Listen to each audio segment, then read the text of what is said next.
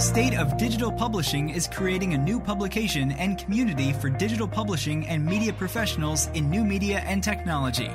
In this episode, we speak with Jeremiah Oshan, SB Nation soccer editor and blog manager, about what sports journalism is like in the United States.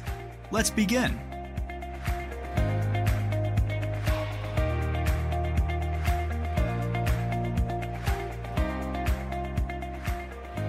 Welcome, Jeremiah. Hey, how you doing? Good, how are you? I am good. Thanks for joining us. Yeah, my pleasure. My pleasure. Awesome. Uh, how's the week in MLS? How's everything in MLS going this week? So we just had we have a playoff system here, as you may know, and we just started the playoffs. And there were some interesting games for sure. We had a couple big blowouts, and then a couple matches that went to overtime. Actually, were scoreless going into overtime. Lots of interesting storylines going on in MLS right now. That's fine. I believe you're a Seattle fan. Um, I forgot. Sorry, I forgot the team name at the moment. But I read that you're the Sounders. Yeah, yeah. I'm in Seattle, and I and I root for the Sounders. Awesome. Uh, how are they? Are they on the top of the leaderboard, or where are they sitting at the moment? Yeah, so they were finished second in their conference, so meaning they didn't have to play in this round that we just finished, and they're now going to be playing one of their big rivals in the next round. Cool. Well, fingers crossed. Yes. Fingers for Seattle. Awesome. So luck with every with the podcast. If you can just uh, start off with your background and just a bit about Nation, just so we can introduce you to the audience, that'd be great. Yeah, so I got my start in media. You know, I took a pretty traditional path to getting into media. I went to journalism school in college. I worked in newspapers for about 10 years in sports sections and news sections. I was a beat reporter for a while. I was a columnist for a while. I was a sports editor for a while. I was a copy editor, and then I was like a front page designer. So I did a lot of things in the newsroom. And then I moved to Seattle. I quit my newspaper job and basically just started from the bottom in terms of the digital media world. The timing ended up being very fortuitous when I did that. But I started writing for the local Sounders blog, and then I kind of worked my way up the chain at SB Nation and I'm now I'm actually in charge of all the I oversee all of our soccer blogs. We have about 60 soccer blogs that cover teams all over the world. And is that soccer blogs individual contributors that just write about specific like the specific leagues around the world or uh, so most of them, the vast majority of them are are team specific. So you know, like we'll have we have an Arsenal blog, we have a like all the big club, almost all the big clubs in the world. We have a blog that covers them specifically, and there's one manager in charge and then the manager usually has a few you know like either assistant editors or writers or whatever they have a staff that is a combination of paid and unpaid people cool. and are those blogs do they look like more like the columns or are they just actual do they actually look like blogs on like a web like a site blog like how usually like they they're self-sufficient they're standalone blogs so if you right. Go to for instance the busby babe is our manchester United blog, and you know they'll have everything from news of the day to columns to whatever else. So it's, it's a pretty inclusive kind of holistic site. The idea being that you could follow one of these blogs, and that's really all you need to do. Awesome. I'd, I'd definitely like to go down into detail about how you manage that on a day-to-day basis. But can you also, for those that who don't know, maybe potentially, especially for those outside of the US, what SB Nation is about, and you know what the value proposition is, or what the core focus of SB Nation is. Yeah, so SB Nation is part of a, a larger digital media company called Vox Media. Vox Media has properties that cover all sorts of different verticals, as we call them. Like we have a, a, food vertical, we have a real estate vertical, we have a news vertical, we have a tech vertical, and SB Nation is the sports vertical. And then so within SB Nation, there's two main kind of silos for lack of a better term. There's what we call com which is more of a it's a standalone website that kind of covers the whole sports world. So you'll see things everything from tennis to baseball to the NFL to soccer you know you might see any random number of things. Then in this a separate silo we have the team sites which I'm part of and those we have sites that cover most of the big American sports NFL, NBA, NHL, college, and then we have like a combat group of combat sites that cover like MMA and those kinds of things. And then we have soccer. And so the kind of the value proposition of SB Nation is that we kind of speak from a fan perspective with a fan voice. You know, there are certainly professional journalists that have training like professional journalism training like myself but there's a lot of people that don't have that kind of background and they're coming at it purely from a fan perspective you know kind of the idea being that people that are passionate about the subject that they're covering essentially that they're not just doing it for a paycheck that they're doing it because they actually have an interest in reading about the thing that they're covering. I'm sure that a lot of those people as well they have there's criteria for them to contribute as well. Like you wouldn't just have anyone publish their perspective of the sport. So right. So the managers of each of the so .com runs like a traditional website where it's all you know there's editors and everything is approved and and there's assignments and all those kind of thing and at the blog level there it's not quite as formalized there's a little bit more of an ad hoc system but it's not a totally open system either so the managers basically work as a gateway so they find people that they think are interesting and they publish them but presumably that stuff is all being has some basic level of editing on it and you know the topics are approved it's not just totally random people firing off their opinions. It, there is some kind of vetting process that it goes through. Definitely. Well, that, that makes sense. That totally makes sense. I guess more to the aspect on the MLS side, because from what I've seen as well on, on your online profile, you you also cover the MLS league. I guess from an outsider perspective, I know I've, from what I've read as well. I know that a lot of the older players that come from you know the Europe, uh, like the Premier League or the other leagues, they they usually come to the MLS because you know they get paid well and, and stuff like that, and it's a fairly new league. Mm-hmm. Are you able just to provide a bit of background about the history of MLS, where it's up to, and and how journalism has sort of played a role in in profiling the game to date? Yeah, so MLS is one of the younger leagues in the world. I know the Premier League is only 20 odd years old, but it was preceded obviously by the first division which was you know not that different than the premier league. Well mls started in 1996 was the first season and there really was nothing that it was replaced i mean it was essentially filling a, a, first division vacuum. You may have heard of the nas the, the original nasl that essentially collapsed in the early 80s and then between the collapse of the nasl and the start of mls there was about 12 years and there were soccer leagues in the United States, but there was nothing that you would think of as a first division soccer league. It was, you know, regional, mostly like regional leagues. There were some, you know, kind of lower division leagues that were run kind of on a shoestring. And so when MLS came in in 1996, it was kind of the return of first division soccer in the United States. And the United States has has never really been a what's the right way to put this? A sophisticated soccer nation. You know, there's always been soccer being played here. Soccer has a pretty old history in the United States. You know, you can go back 150 years to the first, you know, as old as any. There's been organized soccer leagues here, but it's never been on the scale of what we see in other countries. At least it hasn't been on the scale of what we see in other countries in the last 50 or 60 years. And so MLS kind of came in and, and they had to do a lot of educating. They had to reach out to a lot of fans that weren't necessarily soccer fans. When the World Cup was here in 1994, there was a lot of things like explaining what offside was and basic level soccer kind of knowledge. You know, it, there was a growth period for sure. And those first 10 years, I would say MLS was very much finding its footing, trying to figure out what it wanted to be. And that was kind of right around the same time that David Beckham came to MLS. Obviously, that was a big money signing and that kind of that was a whole new era of MLS where these kind of famous players from Europe would come here oftentimes at the towards the end of their careers. And we're still seeing a degree of that. There are definitely you know like Kaká was playing here. David Villa is still one of the best players in the league.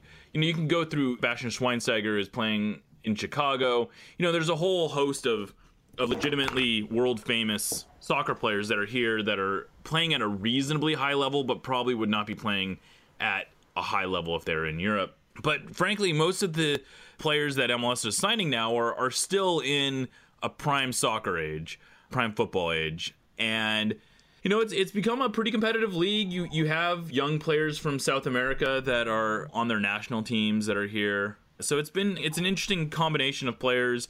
It's a fun league. It definitely is different than than European football in that the way that the league is structured is different. But it's not like you're watching a foreign product anymore. If you if you tune into MLS, MLS is broadcast all over the world now via various cable networks. And if you watch an MLS game, it won't look that different than any other nations.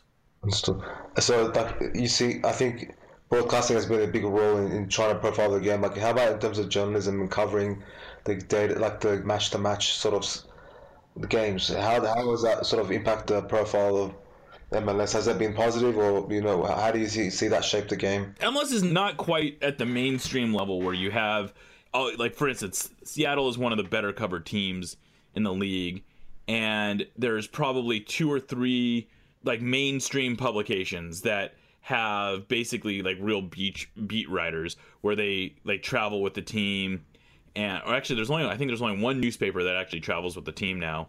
And otherwise it's a lot of digital media, people like myself that cover the team. So there's a robust group of people that are covering them, but they aren't necessarily from traditional news media. You know, like for the most part TV TV doesn't necessarily treat it like in the same way that they would treat the NFL if it's on the local news, they don't necessarily know all the ins and outs of the league. So it's an interesting landscape because, on one hand, people in digital media like myself are able to get a lot of access that you wouldn't be able to get in Europe. But on the other hand, the coverage is not as ubiquitous as it is in other places. Right. So I guess even though you've got that access, like you can pretty much um, approach any player and ask their background and profile because there's not much reach or much an audience as a bigger audience as other sports yeah i guess there's it's not going to be as, as far reaching right you know i would say that i know most of the players on the sounders like they would recognize me and i'm not necessarily there every day. And we get a level of access that you aren't going to get in in Europe, and, and it's also the, one of the other things that's kind of funny about the way MLS is, is that it, it kind of follows the like in North American sports, we have much more access to players than than you do in Europe. For instance, like the post game, they usually open up the locker room, and we actually go into the locker room. And granted, most of the players have filtered out by the time they allow us in, but we get a level of access that you just aren't going to get in most of the world, which is you know has its pluses and minuses. I think yeah, there's a, I guess there's a balance there, but yeah, it's interesting to hear. It's a bit the same like Australia as well. Like usually, but it's more controlled in that only selected whoever's licensed to cover that sport only able to really get that inside scoop or the um, our post game match. Right. Yeah, so it's interesting to hear how it is in North America. In terms of like more of your day to day with the covering the, the blogs and managing the blogs and just in the sports, yeah, so the, managing the blogs in general, I guess, how have you come to that point where you have so many of those blogs and what's been the driver behind that? Well the driver behind it's pretty straightforward. There's a lot of clubs around the world that have big audiences and we've kind of allowed it to be a somewhat actually i would say a very organic process at least outside of mls where we've made a concerted effort to have every mls team covered. The teams that we have covered were basically where demand led us and if you know early on in the growth process we had people that would approach us and they'd pitch us the idea of starting a blog on Team X. And for the most part, we just went with it. You know, over time, we've shuttered a few blogs. Like at one point, we had a Wigan blog, we had a Nottingham Forest blog.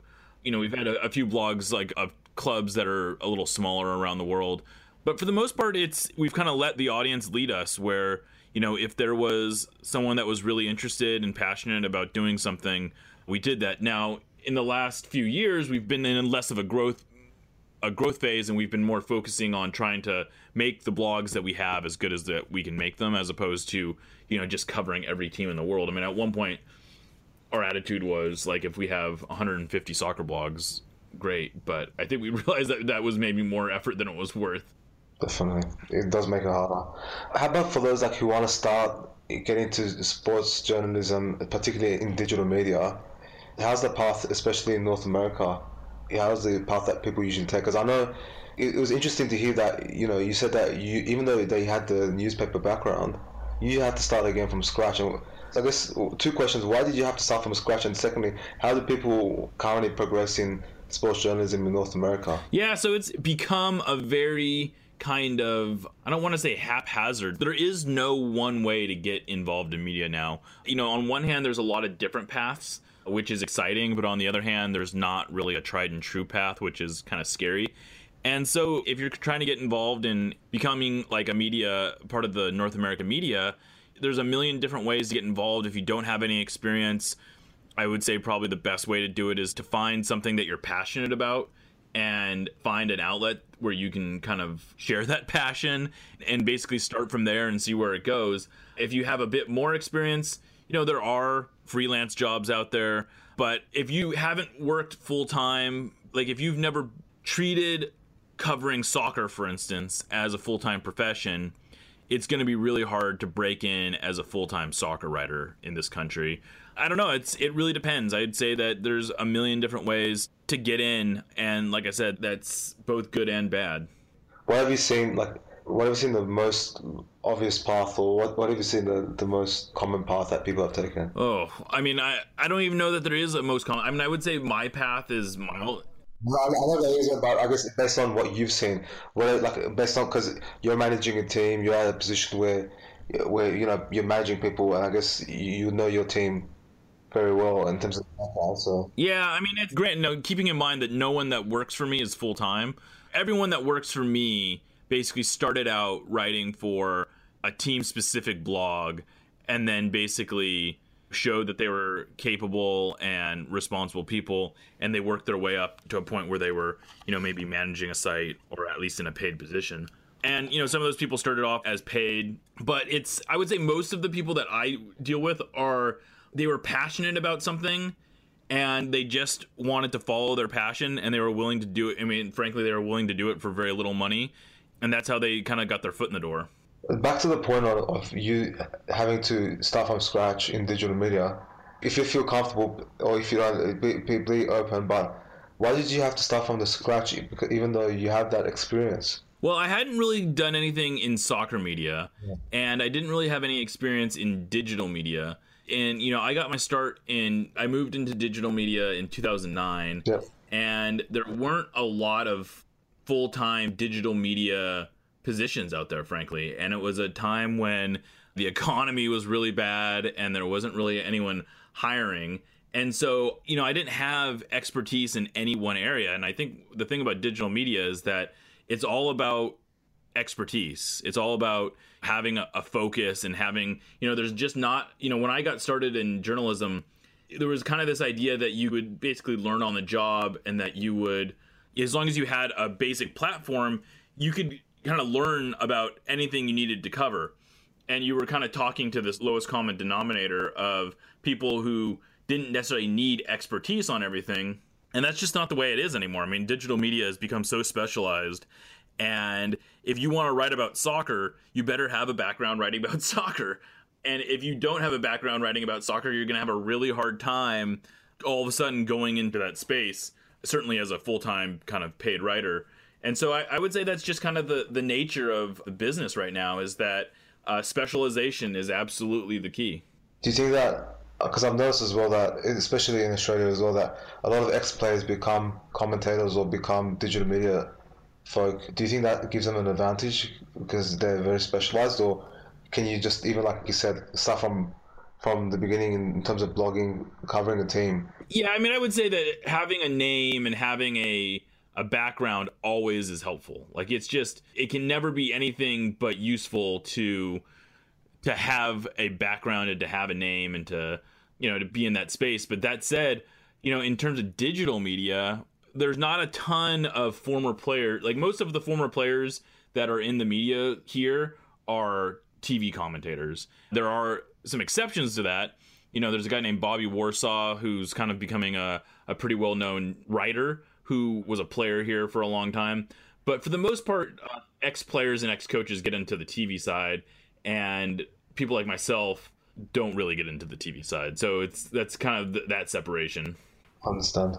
I think yeah, that's interesting to hear. You mentioned earlier about having the access to those players, getting the coverage. How do you find, you know, the local community being able to, because you have that access and you're trying to cover the, the local team. How do you find the local community responding to the journalism and, and digital media efforts with SB Nation? At least in Seattle, people have been really welcoming and they kind of like what we provide. And I would say that the stuff I write about the Sounders is basically treated like mainstream media essentially. But in a lot of markets it's a little bit more uh, hit and miss. It's just kind of a hard balance. And i would say it depends from market to market. Sorry i guess it comes from the fact that mls has to compete with other sports because there's already like three or four main sports in the country that a lot of people majority of people already tuned in and religiously follow i guess if, if for a better word. But yeah. So do you, you find that that like states the different states like they have more skewed just due to the emphasis of the main sports that they're following in the states? Yeah, I mean, I would say that's probably a big part of it. That it is somewhat about their allegiances are already kind of stretched thin. Like they're already, you know, Seattle Seahawks fan, and the Seahawks season overlaps pretty significant, or doesn't a whole lot, but like all like there's always a sport that's conflicting with soccer here and there's always a bigger sport that's competing with soccer here. So you are kind of competing for hearts and minds, not just for among soccer teams, but among other sports, which poses its own kind of challenges. How do you think the other sports are able to capture the, the audience and get it, able to get their support? Like what comes down to it? I mean, I would say the biggest thing is just that they have a big head start. Most of these teams have been around much longer than soccer has here and they've just been doing it longer. And so by the time soccer came around, their allegiances were already set. And like like I said, MLS is only about 20 years old. And so you're competing with leagues that were, you know, 20 years ago, they were fully matured, nationally recognized leagues. And beyond that, Major League Baseball is the best baseball players in the world. NFL is the best football players in the world. NHL is the best hockey players in the world. NBA is the best basketball players in the world. MLS is not by any stretch the best soccer players in the world. And so people in the United States are used to watching the absolute best athletes in their sport and MLS isn't that. And then so you you know we're not only competing MLS isn't only competing with with other sports, but they're also competing with the Premier League, which you can find as much you can probably e- more easily watch the Premier League in the United States than you can MLS, at least in terms of like how many games are available on TV. You know, similarly, the Spanish league is is basically ubiquitous. The German league is basically ubiquitous. Italian soccer is a little harder to find.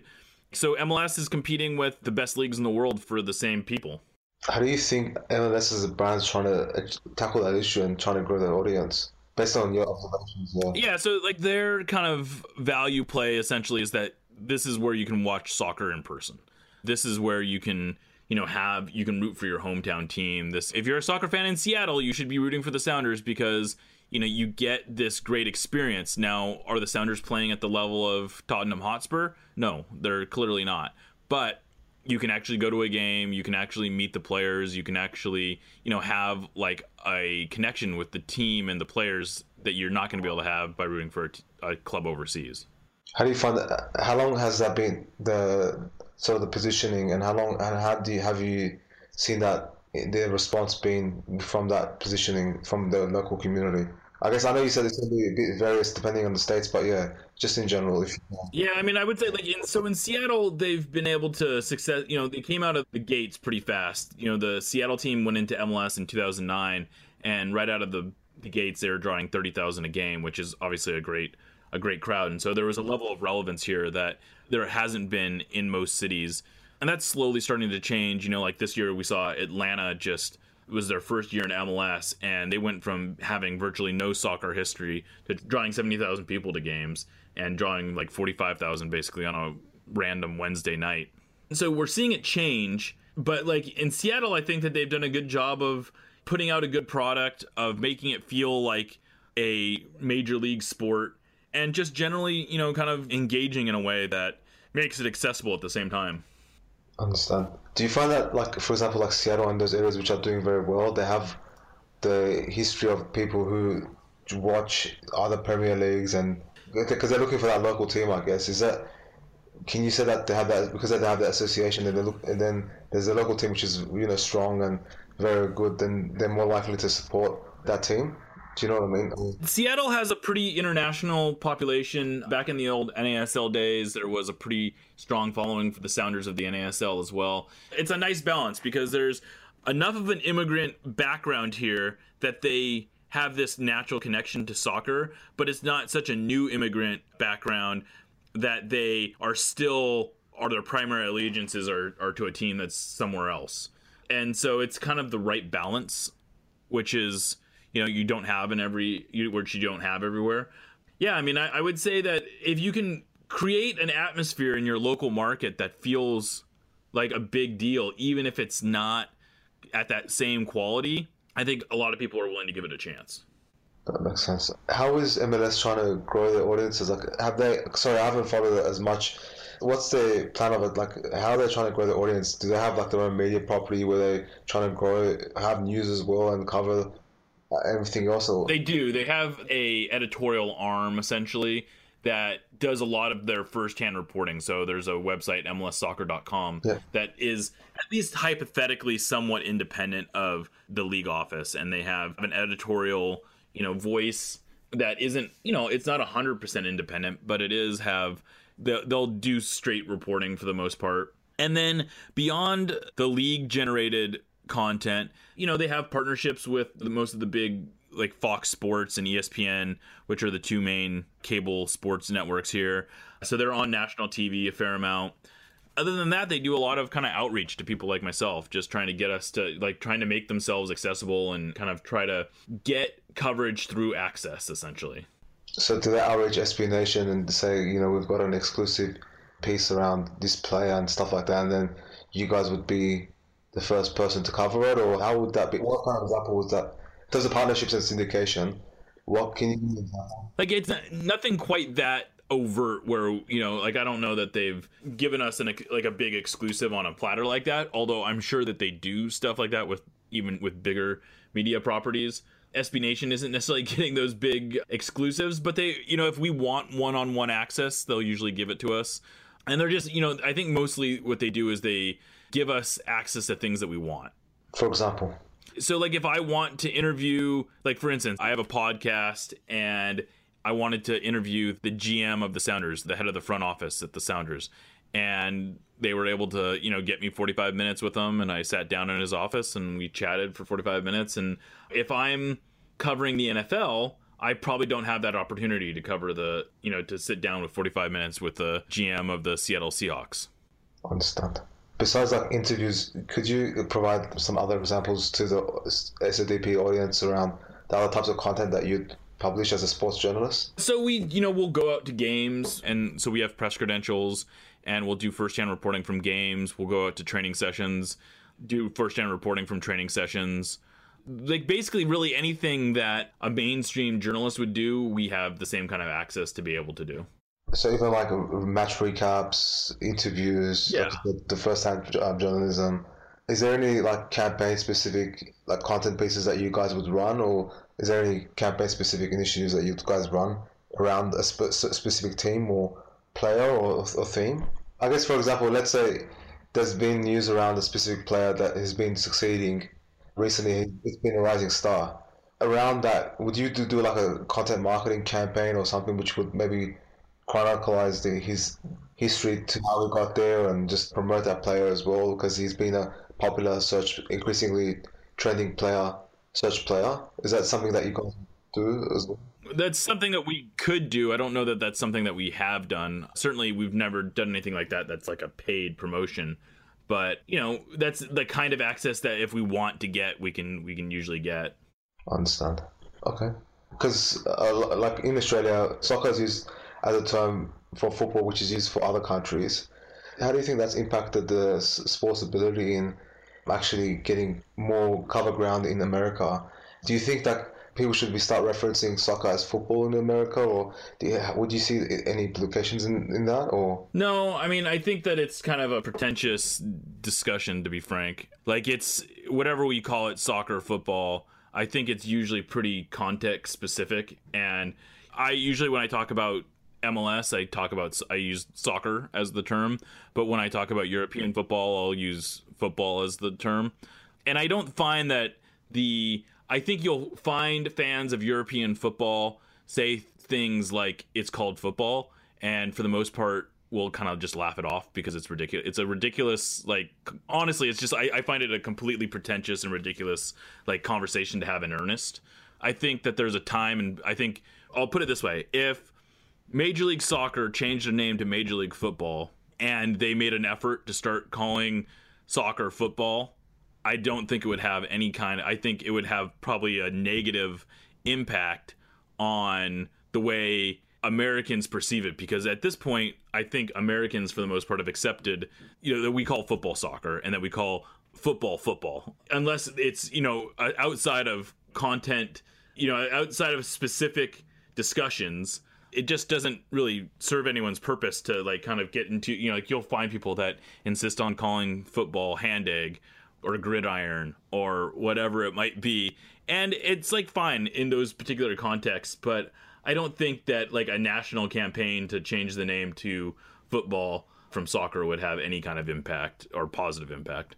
That said, most of our teams are technically, you know, Seattle Sounders Football Club, Vancouver Whitecaps Football Club, Toronto Football Club. Because the FC, yeah. But for the most part, they don't use the they like they use FC, but they don't like formally call them football clubs.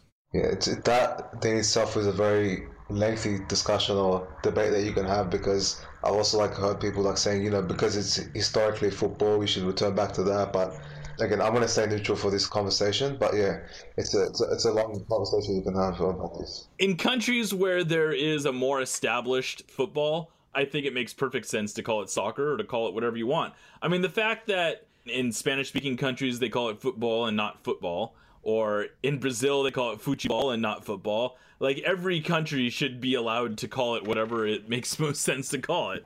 I agree because you're, you're catering at the end of the day you're catering to a local audience and that's what's going to help resound with a better team and grow from the grassroots level, I guess. Yeah, hundred percent. Jeremiah, I just want to finish off the podcast and our chat, just in looking ahead in terms of what you see the, some of the trends are in sports journalism, how you, things that you're looking ahead for SB Nation, and what you think MLS is looking ahead in, in terms of trying to grow the game and trying to improve journal, sports journalism overall. Yeah, so I mean, I think one of the things that SB Nation has been really effective at doing, and one of the things that I think that we're going to see a continued trend toward, is not just specialization, but people that actually are passionate and they care about the subject that they're covering. I think the days of, you know, kind of journalists in their ivory towers basically talking about the thing that they cover as if they are themselves above it and they don't themselves have a particular interest in the outcome, I think is something that is going to become less and less common. And I think it's going to become less and less a part of mainstream publications. And so my suspicion is that as we get farther and farther down this road, that people that are passionate soccer fans are going to be the people that are covering soccer and the sport just doesn't need people who are covering the sport as basically a favor anymore in the United States specifically. But I think even in countries where sports are part of the mainstream, I think that you're going to see the same kind of thing where if you don't really like the sport that you're covering, chances are you're going to be replaced by someone who does.